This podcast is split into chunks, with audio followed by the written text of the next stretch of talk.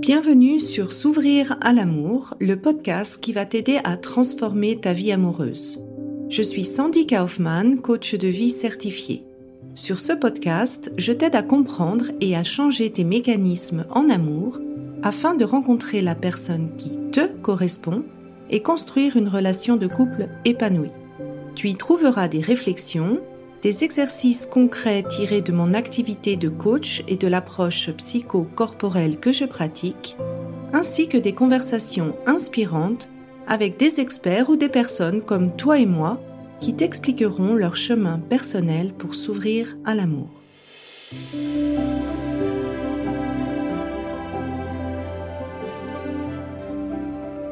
Tu écoutes l'épisode 17, Blessure d'injustice, comment elle se manifeste en amour. Alors cet épisode fait partie d'une série d'épisodes sur les cinq blessures de Lise Bourbeau, parce que j'avais envie de vraiment expliquer en détail les différentes formes que ces blessures peuvent prendre en amour. Si tu veux écouter la série au complet, tu peux commencer à partir de l'épisode 14. La semaine prochaine, je vais donner mon workshop gratuit où je vais parler plus en détail de ces cinq blessures de Lise Bourbeau. Je te mets dans les notes de l'épisode le lien si tu as envie de participer au workshop. Alors cette blessure de l'injustice, c'est vraiment une évolution de la blessure du rejet. Donc c'est normal si tu te reconnais à la fois dans la blessure d'injustice et la blessure du rejet, parce que finalement l'injustice, elle arrive à force d'avoir vécu du rejet à plusieurs reprises. C'est comme si tu perds espoir que quelque chose de positif peut arriver ou même que tu peux t'attirer des situations qui sont bénéfiques pour toi. Ça peut aussi te donner ce sentiment, en fait, d'enchaîner les situations difficiles, les coups durs, que ce soit en amour, au travail ou dans la vie. Et ce qu'elle fait, en fait, cette blessure d'injustice, c'est qu'elle te paralyse dans ta prise de décision ou ta prise d'action, parce que à quoi bon? C'est comme si la vie avait euh, plus de pouvoir sur ta propre vie que toi-même. Et donc quelqu'un qui a cette blessure d'injustice, eh ben, la première euh, forme, c'est ce sentiment de s'attirer des situations injustes. Par exemple, tu es en couple depuis de nombreuses années avec quelqu'un qui veut pas s'engager, qui veut pas aller plus loin dans l'engagement de la relation et vous vous séparez et hop, comme par magie, dans la prochaine relation, il s'engage assez facilement et sans aucune difficulté avec l'autre personne. Il peut y avoir des pensées comme d'être malchanceux en amour et de ne, ce sentiment d'impuissance de ne pas pouvoir changer euh, la situation ou presque un certain défaitisme. Quelqu'un qui a la blessure d'injustice, en fait, il peut avoir cette sensation que ça s'arrête pas, qu'il y a toujours des épreuves, qu'il y a toujours des montagnes et que ça prend énormément d'énergie et de ressources. Cela peut même en arriver à une certaine forme de superstition où tu peux avoir cette sensation d'être victime en fait de ton karma et de devoir payer quelque chose euh, par rapport euh, à ce que tu as pu faire euh, dans cette vie ou dans les vies passées. Un grand aspect en fait de cette blessure d'injustice, c'est ce sentiment de devoir être parfait pour être aimé. Et ça, ça a deux conséquences. La première, c'est que tu oses pas aller vers ce que tu veux vraiment parce que tu te sens pas à la hauteur. Donc le, le partenaire que tu veux, le type de relation que tu veux et que tu oses pas vraiment demander ce que tu veux parce que tu n'es pas parfait. Et la deuxième conséquence, c'est que finalement, tu acceptes beaucoup des autres parce que comme tu n'es pas parfait, tu n'es pas en droit d'exiger. Quelqu'un qui a cette blessure d'injustice, il va aussi avoir une certaine forme de contrôle, mais cette fois-ci pas tourné vers l'extérieur, mais beaucoup plus tourné vers l'intérieur. Donc quelqu'un qui a la blessure d'injustice, il va contrôler au maximum ce qu'il dit, ce qu'il fait. Il va aller au-delà de ses limites pour paraître parfait. Et en général, une personne qui a cette blessure, elle est facilement sujette au burn-out. Un autre aspect, c'est le côté de se laisser aller, de, s'ouvrir à l'amour, de s'ouvrir à l'autre. Et quand c'est assez intense, euh, tu peux parfois paraître comme quelqu'un de rigide ou quelqu'un de froid qui a du mal à démontrer son amour. C'est tout simplement une mesure de protection. Tu peux aussi avoir sentiment d'avoir loupé des belles histoires soit parce que tu n'as pas avoué tes sentiments, soit parce que tu n'as pas osé aller vers vraiment ce que tu désirais, mais d'avoir loupé des belles occasions.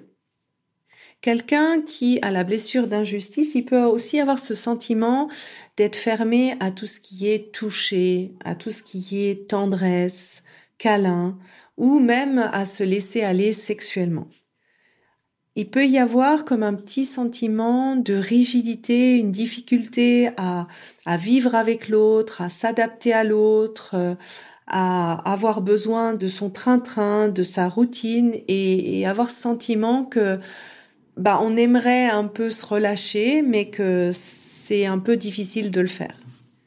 Si tu as la blessure de l'injustice, tu peux avoir cette sensation de te comparer tout le temps. Que ce soit euh, avec d'autres femmes ou avec d'autres couples ou euh, avec euh, d'autres personnes. Et peut-être même d'avoir un peu ce côté mais c'est injuste. Pour eux ça paraît tellement facile les relations amoureuses et l'amour. Pourquoi moi je galère autant? Un grand aspect de cette blessure d'injustice c'est la difficulté à prendre des décisions.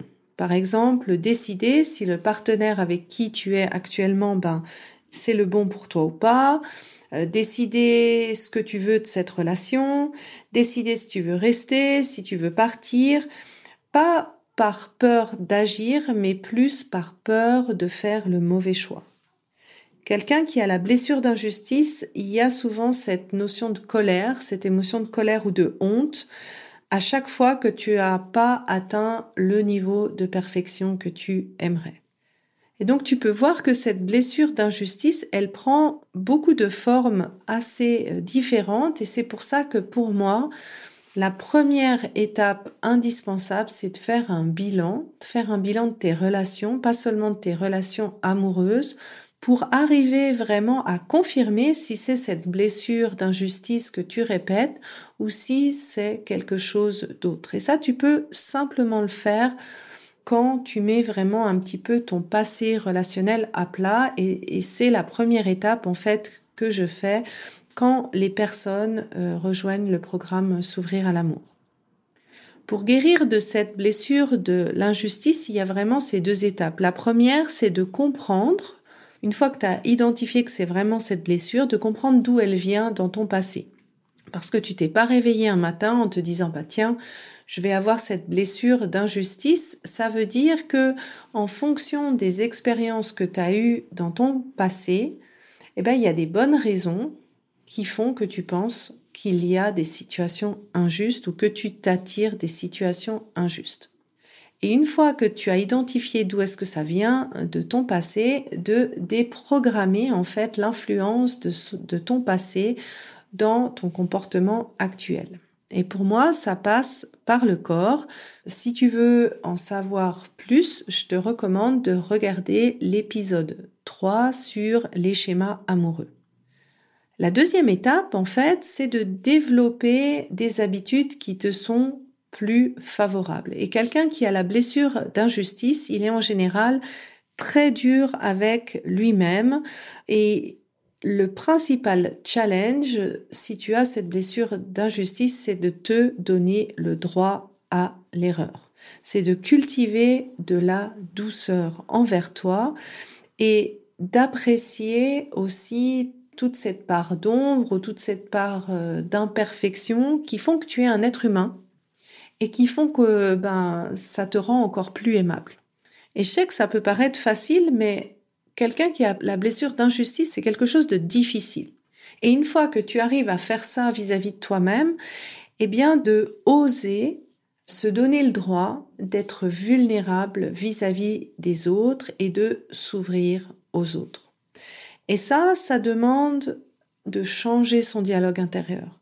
Ça demande de répéter ces comportements quand on pense ne pas être aussi parfait, quand on pense avoir fait des erreurs. Et ça, ça n'arrive pas en un jour pour cultiver ces nouvelles habitudes. Et c'est pour ça que pour moi, c'est à ce moment-là que le coaching fait vraiment tout son sens parce que ça une invitation à un petit peu de changer la perspective que tu as vis-à-vis de toi-même, la perspective que tu as vis-à-vis de tes imperfections. Et c'est finalement ce qu'on fait dans le programme S'ouvrir à l'amour avec les séances de groupe où euh, ben, je vais t'inviter à changer en fait euh, de lunettes et à changer d'angle dans la manière dont tu vas te voir toi-même. Alors voilà, j'espère que cet épisode de podcast sur la blessure d'injustice t'aura éclairé. C'est avec grand plaisir que j'aimerais avoir ton retour, ce qui t'a parlé euh, sur Instagram et euh, je me réjouis d'échanger avec toi. Si tu apprécies ce podcast, la meilleure façon de m'encourager est de me laisser une revue 5 étoiles sur Apple Podcast ou de transmettre cet épisode à une personne de ton entourage qui en a besoin. Et enfin, si tu es prête à t'ouvrir à l'amour et à transformer ta vie amoureuse, je t'invite à rejoindre mon programme de coaching S'ouvrir à l'amour. Tous les détails se trouvent sur mon site sandykaufman.ch. Et n'oublie pas, il n'y a que tes peurs qui te séparent de l'amour.